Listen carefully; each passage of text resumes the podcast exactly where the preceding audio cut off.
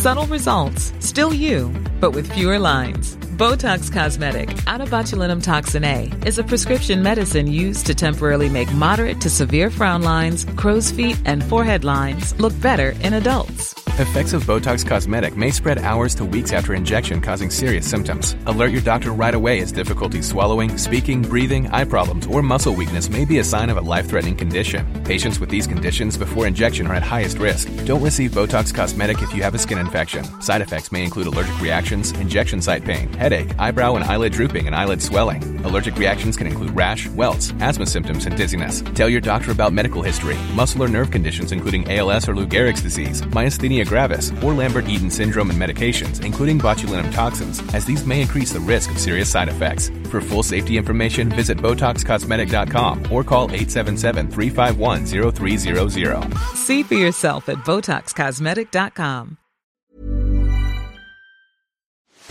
Are you ready to enhance your future in tech? Then it's time to make your move to the UK, the nation that has more tech unicorns than France, Germany, and Sweden combined. The nation that was third in the world to have a $1 trillion tech sector valuation. The nation where great talent comes together. Visit gov.uk forward slash great talent to see how you can work, live, and move to the UK. Daily Tech News Show is made possible by its listeners. Thanks to all of you, including Carmine Bailey, Vince Power, and John and Becky Johnston. Coming up on DTNS, Joel Telling is here to help you understand how to get into 3D printing. Plus, Amazon buys a primary healthcare provider and a spam fighting service that charges the spammer, not you. This is the Daily Tech News for Thursday, July 21st, 2022. In Los Angeles, I'm Tom Merritt. And from Studio Redwood, I'm Sarah Lane. I'm the show's producer, Roger Chang. And joining us, host of 3D Printing Nerd, Joel Telling. Welcome. Well, oh, thank you so much. Yay, it's Joel. Appreciate you guys having me. Oh, thanks! Thanks for being here. I can't wait to talk uh, 3D printing and more. But let's start with a few tech things you should know. Facebook announced two new feeds on its mobile apps for iOS and Android. The home feed will be displayed when first opening the app. That uses an algorithm based method for personalized discovery of Facebook content. A new feeds tab will contain recent posts from your friends, your groups, your pages, and your favorites. Feeds will not offer suggested posts. So those are in that new home feed. Now, if you don't see that yet, the update will roll out globally over the next week. I mean, it's kind of genius separating what you want from the things they want you to want. Uh, 12 months after Framework debuted its modular laptop, it's sending out its first round of update kits. You know, the things that make having a modular laptop worth having. New modules.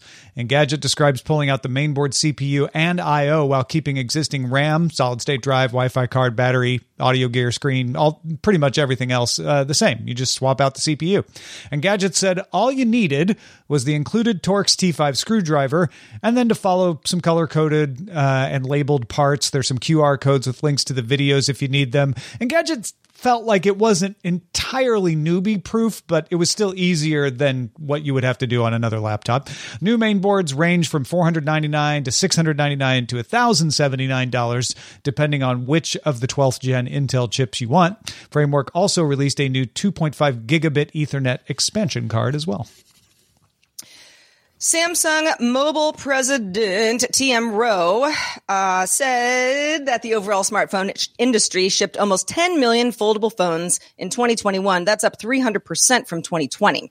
For context, Samsung shipped 272 million smartphones in 2021. Ross Young of Display Supply Chain Consultants reports that Samsung held an 87.8% market share for foldables in 2021. A few tech updates out of China today. Uh, TechInsights reports that SMIC has been shipping a 7 nanometer process node chip uh, since July 2021. TechInsights reverse engineered the chip and said the initial images suggest it's a close copy of TSMC's 7 nanometer nanometer process technology. Meanwhile, the Cyberspace Administration of China fined Didi Global. Finally, they've been this has been coming for a while. Uh, more than eight billion yuan, about 1.2 billion dollars US. This is over its management of personal data. Bloomberg sources say the company does not know when it can relaunch its mobile apps domestically, which were taken off app stores in July 2021. And Baidu announced a new autonomous vehicle with a detachable steering wheel intended for its robotaxi service in China next year. Baidu says the car will have level 4 autonomous capability, meaning no need for human intervention in specific areas. It can't drive everywhere autonomously, but in a place that it's allowed to, you won't need to have the person paying attention.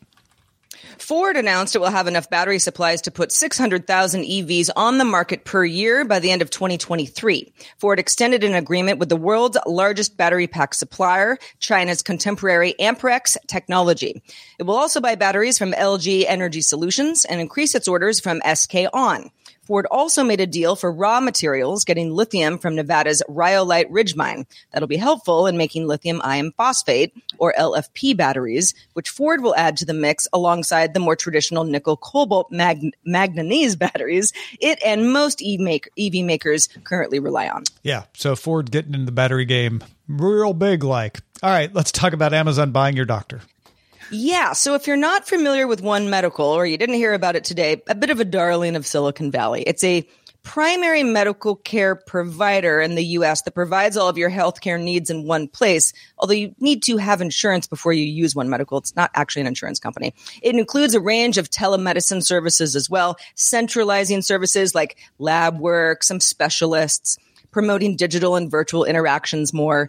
One Medical promises 24 7 telehealth and same or next day appointments guaranteed. So if you're a person who waits several weeks to see your doctor, you know, it, it, it, it can be very attractive. They offer a direct consumer product that you pay for on top of your health insurance, but also offer the service through companies for more than uh, 8,500 organizations. So you can think of it kind of like a Whole Foods for healthcare. Might pay a little more, but you might like it better. Modern forward thinking and also pricier. Yeah, and uh, that Whole Foods is an apt comparison since Amazon is buying One Medical just like they bought Whole Foods. Uh, other than paying $18 a share and valuing the company at $3.9 billion, though, Amazon hasn't said much about its plans for One Medical, just that it loves them and they love us, and we can't wait to work together. Uh, Amazon has been developing a healthcare strategy over the past few years. Since 2018, it has run an online pharmacy thanks to its acquisition of PillPack. And in 2021, it expanded its Amazon Care telehealth service across the U.S. Uh, Amazon Care is virtual and only offered through employers, but it's roughly comparable to One Medical other than that. Uh, think of it as the Amazon Fresh to One Medical's Whole Foods, perhaps. Uh, Amazon might roll One Medical and Amazon Care into one service. It might keep them separate. Uh, we do know that One Medical CEO Amir Dan Rubin said he will continue to run One Medical after the close of the deal. Uh, if you're interested in how One Medical is doing, the company lost $90.9 million on revenue of 254.1 million in its Q1. But Amazon's kind of used to running services at a loss or low profit margin until they reach scale. Of course, the deal will need regulatory sign off and approval from shareholders uh, in order for it to go through.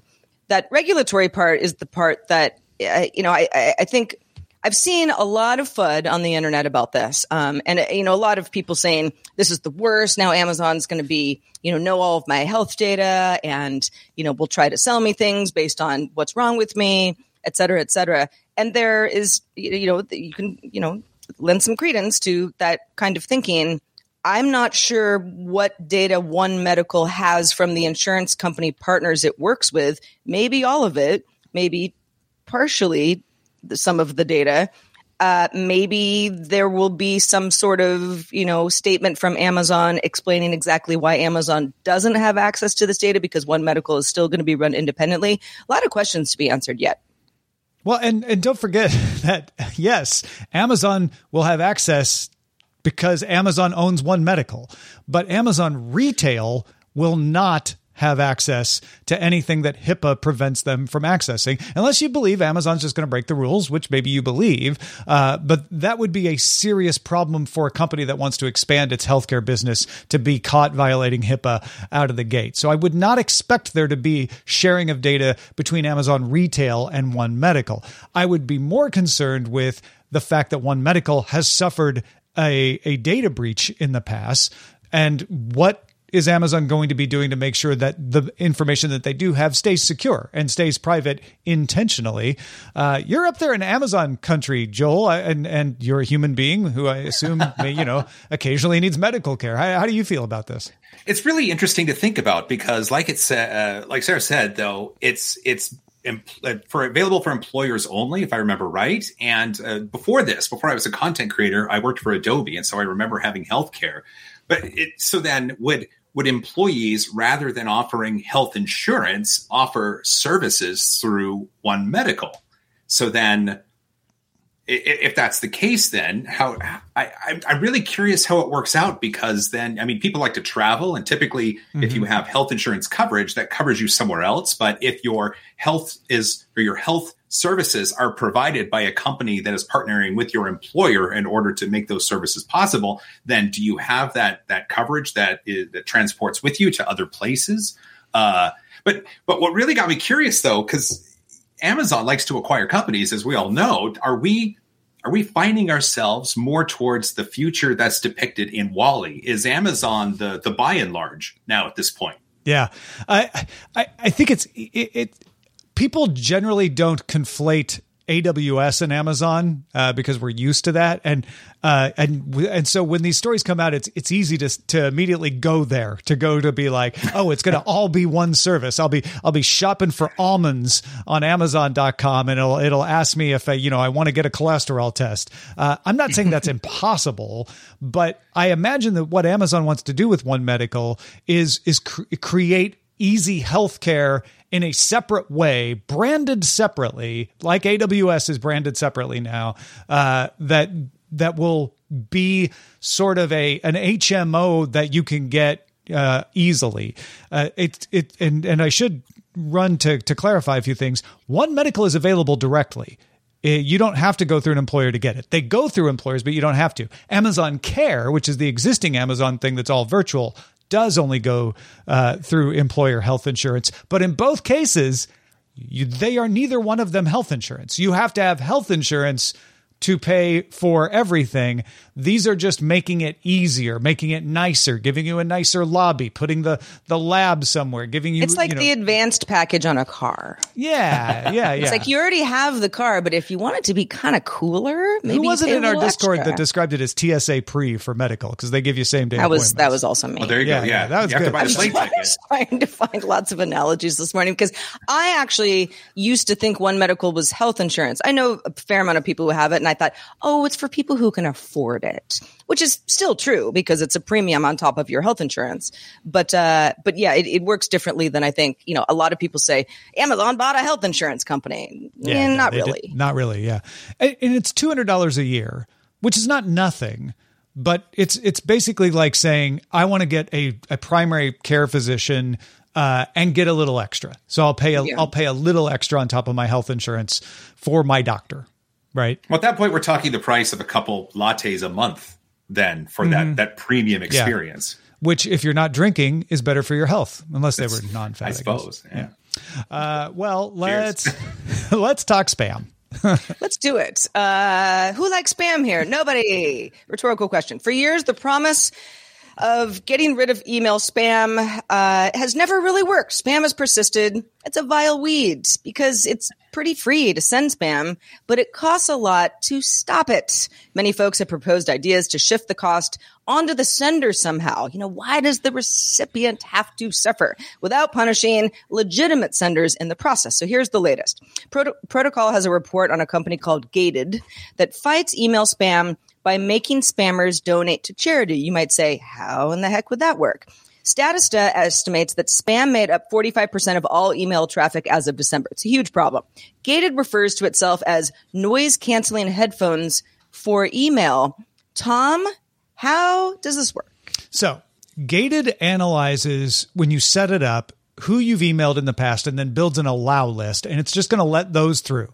Uh, anybody not on that list, however, will get an auto reply that reads, I don't recognize your email address, so you'll need to take one simple step in order for your message to reach me. And then it will offer a link to donate money to a charity that you choose or the option of verifying yourself. And I'm actually unclear what the verifying yourself part does. I think it maybe just alerts you on the other end that this person is saying uh, they're a, a person you know. You, the user, choose the charity from a list and you also set the price that they have to donate. Could be a buck, could be 10 bucks. Depends on how much you want to keep people out of your inbox. If the sender pays the money to the charity, uh, their email goes to your inbox rather than to a special gated folder. 70% of that money goes to the charity. 15% just gets eaten up by processing fees. That's normal. And then gated keeps 15% of that as its way of making money. So you don't pay anything to run gated. They make their money off the people who pay to get into your inbox.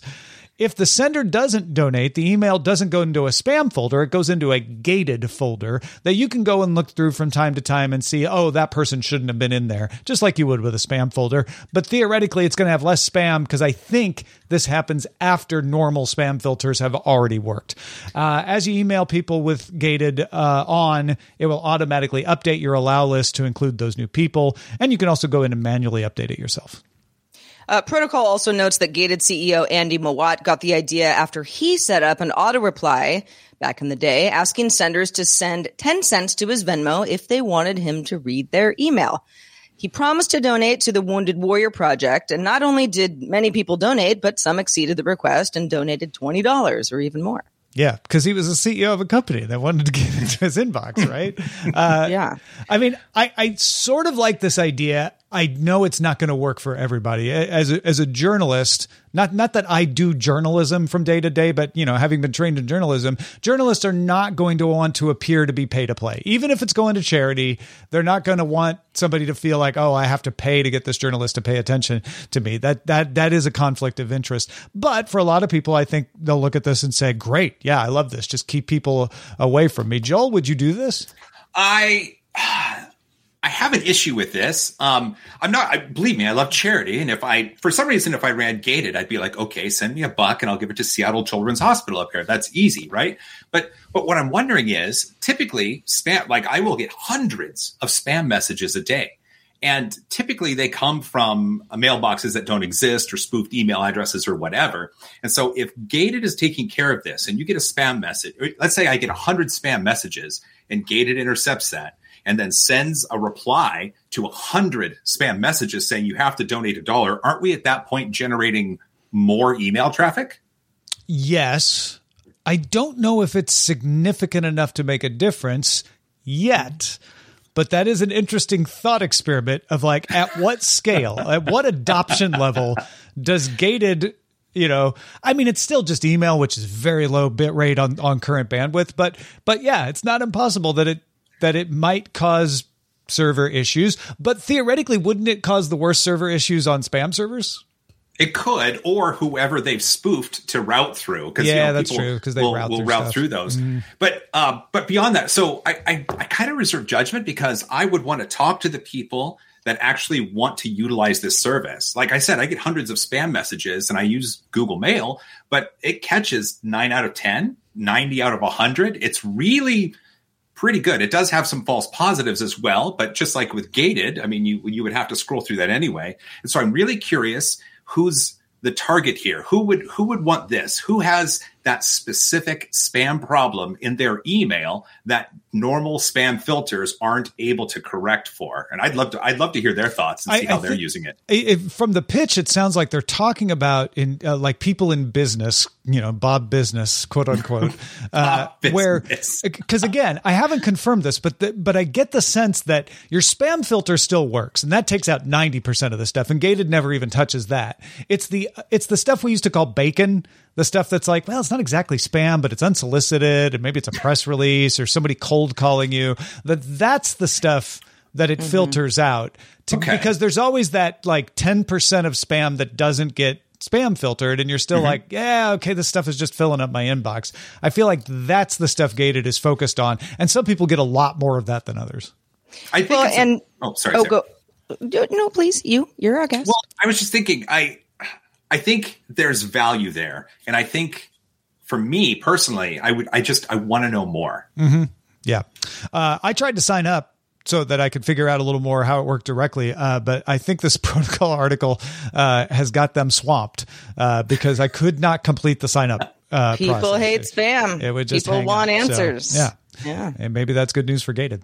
Uh, hey, folks, if you've been enjoying our guests this week, please spread the word. Uh, we, we've been having amazing people like Joel on all week long. Uh, so if you could, get out there and, and share a link to the episode uh, from DTNS Show on Twitter, DTNS Picks on Instagram. Uh, send it to your friends and family uh, by email if they don't have Gated and you won't get stopped. Let them know they need to be listening to Daily Tech News Show. Are you ready to enhance your future in tech? Then it's time to make your move to the UK, the nation that has more tech unicorns than France, Germany, and Sweden combined. The nation that was third in the world to have a $1 trillion tech sector valuation. The nation where great talent comes together. Visit gov.uk forward slash great talent to see how you can work, live, and move to the UK. Introducing Wondersuite from Bluehost.com. Website creation is hard, but now with Bluehost, you can answer a few simple questions about your business and get a unique WordPress website or store right away. From there, you can customize your design, colors, and content. And Bluehost automatically helps you get found in search engines like Google and Bing. From step-by-step guidance to suggested plugins, Bluehost makes WordPress wonderful for everyone. Go to bluehost.com slash wondersuite. Hey Dave, Yeah, Randy. since we founded Bombas, we've always said our socks, underwear, and t-shirts are super soft. Any new ideas? Maybe sublimely soft. Or disgustingly cozy? Wait, what? I got it. Bombas. Absurdly comfortable essentials for yourself And for those facing homelessness. because one purchased equals one donated. Wow, did we just write an ad? Yes. Bombas. Big comfort for everyone. Go to bombas.com slash ACAST and use code ACAST for 20% off your first purchase. Well, 3D printing is pretty great. You can 3D print tools for various projects. You can print art sculptures. You could even print something simple to replace a broken part around your house. But for a lot of people, unless you're already part of a DIY or maker community, getting started with 3D printing can be a little intimidating. People often think, well, I'm not skilled enough to participate. Having gone through the 3D printing area at CES over the years, I'm definitely in that camp. Thankfully, Joel, you have lots of experience in this area. So if somebody wants to get started in 3D printing, you know, what do they need? Do they need a certain kind of computer setup? You know, what's what's kind of the basis of this? Well, for computer setup, um, a lot of times used to be you needed a somewhat powerful system to run the the the the, the the programs that would do CAD based engineering uh, way back in the day. Now, though, what's really great, you have things that are web based, and so Chromebooks, um, even like the, the like the Chromebooks that schools provide to students, uh, home desktop machines, laptops, iPads, iPhones, Android devices, all of those are now. Uh, able to run the applications that allow you to create and mold and make all sorts of really cool 3D models. So, all right, you mentioned CAD software. A lot of people go, "Mm, "Yeah, no, I didn't take you know that architectural drawing in in college." So, is, does that help to have a basic understanding of that, or is this just plug and play like it didn't used to be? it it helps to always have a uh, a more in depth understanding of the things that you're using. Uh, uh, you don't have to know the history of hammers to use a hammer, but it's it, if you're going to be building a house, there's different types of fasteners that that hammer can hit in Mm. order to secure wood and metal beams together. Um, I don't think. Uh, I, I CAD it used to be that that daunting sort of thing that a lot of people would would would uh, do and just kind of hover over keyboard for hours. I mean, there's still people that do that, but if you can imagine drawing a line in two directions and then connecting them and then taking that square circle or oval shape that you've made and think about extruding it into 3D space, that's CAD. At that point, you've made 3D geometry. And so being able to not just make it to lower the bar for access to these tools, but to make it so that these tools run on the devices that are ubiquitous within within the population, then you have the barrier to entry is lower and you have a lot more people learning about the concepts of of making these 3D geometries that might have been too complex before. All right, so let's say you say, okay, I thought this was going to be harder. I'm ready to jump in. Uh, does it matter what the project is that you want to achieve? Is that going to determine the model or type of 3D printer that you end up buying, or are they generally kind of like an inkjet printer where you know you pick you pick the brand you like and you buy some ink? Let's say you're starting out and you've got nothing. You're like, you know what, I I've seen Joel. I've seen others talk about 3D printing. I'm interested. How do I get started? I, it's a it's a great way to think about it because a lot of times uh, necessity drives the need. There's a, there's a lot of people that get started with 3D printing because um, perhaps they're doing D&D miniatures or they have uh, role-playing games where they have miniatures. They want to be able to make those in real life. Or there are projects around the house that that need the advantages that 3D printing has, jigs and fixtures and uh, little things to kind of help with day to day life. Um, once once you've identified, and I mean, and also a, another need is just because it's really cool. I'm not going to be. I'm not going to lie to you. It's it's just really cool. So if you if you can define your need, then being able to pick out a machine and a material to use really is just part of the next process. It's it's more simple to get into additive manufacturing, 3D printing now than it ever has been before. So I mentioned, you know, likening this to buying ink for for an inkjet printer. Uh, filament is the material that 3D mm-hmm. printers use, uh, but they're not all the same, right? How do you know what kind of filament you need? Is it again, you know, if you if you're looking at the instructions for a project, it'll tell you, or you, you just kind of play around and see what works best. You can actually have uh, we have what's called a, a, a BOM or a bill of materials, and a lot of times it'll list out models that need to be printed in order to create the project. And it'll tell you not just the materials to use, but the settings for the printer to make it the best. Um, I, I, think getting getting into this, you start with a really simple. So a, a really simple material for 3D printing is called PLA. It's uh, corn based, and it it melts at one of the lower temperatures. Uh, it comes in lots of pretty colors, uh, and it's just uh, it's it's one of the easiest materials to print with. Um, but I would imagine if you if you had a specific use in mind, then you would go researching the right material for the job because all mm-hmm. sorts of materials have different temperatures that they melt at. They have different uh, mechanical properties as far as stretching or rigidity or being able to uh, withstand certain limits. Um, it's it's one of those things, and I, and I liken it to to being able to utilize a tool for something else. If you're going to build something, you're going to do some research into the right materials of how you're going to build it. It's it's exactly the same with the filaments for 3D printing. If you're just doing some decorative things, there's a good chance that PLA is going to work for you. Uh, if it's going to exist outside and it's really sunny where you're at, there's a filament called ASA, which has some UV resistance. Um, if it has to withstand really high temperatures, perhaps you go with something called ABS. It's the same material that Lego is made from. Hmm. Uh, perhaps you have to think about a material with um, that has to replace a metal part in an industry. Well, you can look at materials like uh, PEEK, PEKK, or Ultem, and those materials are on the industrial side, but those can actually be um, the geometries that you can print with these materials can actually sometimes replace uh, metals. Hmm. Wow. So, all right, this, let's say, you know, I'm thinking of projects around my house. I actually have a towel rack that broke recently. It's made of wood. It's, it was a stupid towel rack to begin with, but it, you know, it's, it's, I don't even know how to replace this thing.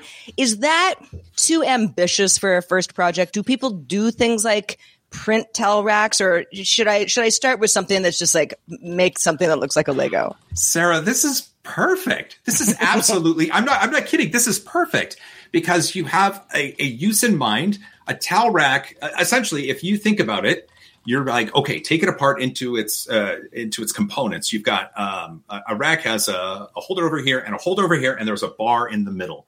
And most likely, then, if you're going to use 3D printing, that bar in the middle probably not something that needs to be 3D printed because you can get a wooden dowel or a metal or metal uh, metal rod, or maybe maybe the towel rack, maybe the sides were um, wood and the this wasn't, or something. I don't know. Being able to have something with a lot of structural uh, structural rigidity over that length and it's a towel, you could you could find a way like a like a like a wooden dowel or something. But the things that hold it on the end, that's perfect for 3D printing because in your head you know it's there and you kind of will probably have a general idea of what you want. And if you could on paper, you could start to sketch some things just to kind of how it would look. And then you go to a 3D program such as uh, Tinkercad, which is web based and it's essentially shape math. You can you can take a, uh, a cube and add a sphere to it, and then subtract that sphere from the cube, and you're left with this 3D geometry. So now Ooh. using using uh, that sort of thinking, you can go build yourself the towel rack ends, and then you can print them out, and then you can try it out. And if it doesn't work, or if it doesn't look exactly like what you're thinking, the great part about this 3D printing is you've probably only used pennies worth of material, and you can go through in Tinkercad and adjust your design little bits here and there, and then print it out again and try it again. That's amazing. Well, before before we wrap up um, this uh, very interesting conversation that has me thinking all sorts of stuff, like where's my 3D printer going to go in the studio? Uh, explain something called 87 Days of 3D Printing with Neil Patrick Harris. Ah, uh, that was fun. So um, a couple years ago, Neil tweeted out that he wanted to get back into 3D printing, and he asked for people's advice and tagged a few manufacturers. And hundreds of people replied saying, you should just talk to Joel. And at the time, uh, my producer knew someone who knew someone who knew his assistant. And so taking that information and sending it up the chain saying, hey, maybe we should work together. A lot of people are suggesting this.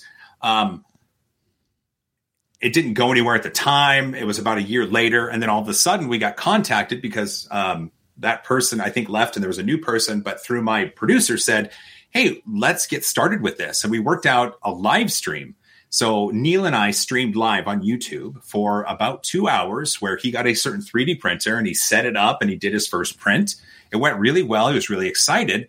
And so we started thinking about a project that we could do. And I had these machines that could print really long parts. And so the project was to create these these old frames. Like if you imagine old picture frames found in an attic that are gold and dusty and worn. Yeah. Uh, so we, I had some friends who are really good at design, design this frame, and then I fired off a bunch of 3D printers that I had in my studio for just weeks on end, 3D printing all the parts. And then we, I shipped it all via UPS to Neil next day. Uh, I actually never mentioned this, but um, it was $1,800 to ship all of these parts to Neil on the other side of the states. Cause I'm here in Seattle. I shipped them out to New York uh, and I, sh- I, I, went to UPS at 4 PM. They were on his doorstop the next day at wow. 9 AM. It was crazy. Wow. But he and his husband, his kids got the parts, put them all together, painted them up. And then I and my team flew out there to kind of do some of the final work and show them off. And it was, it was a bunch of fun. It was, an amazing experience. Absolutely amazing.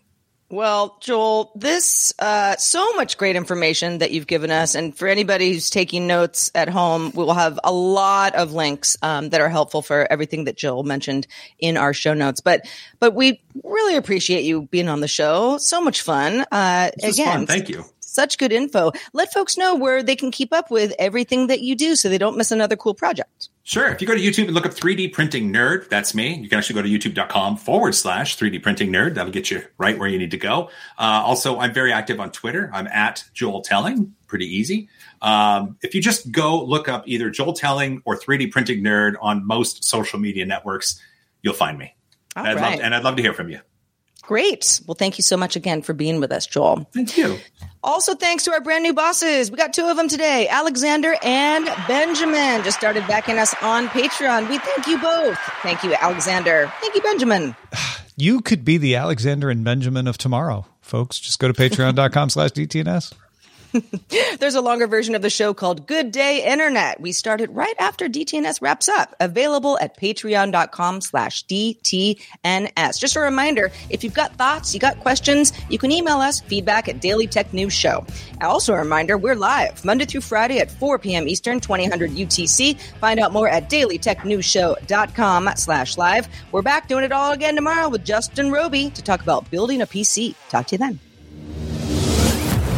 This show is part of the Frog Pants Network. Get more at frogpants.com. Diamond Club hopes you have enjoyed this program.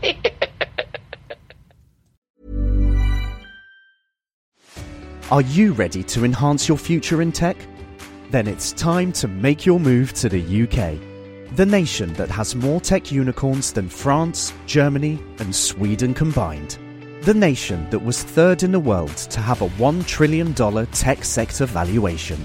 The nation where great talent comes together.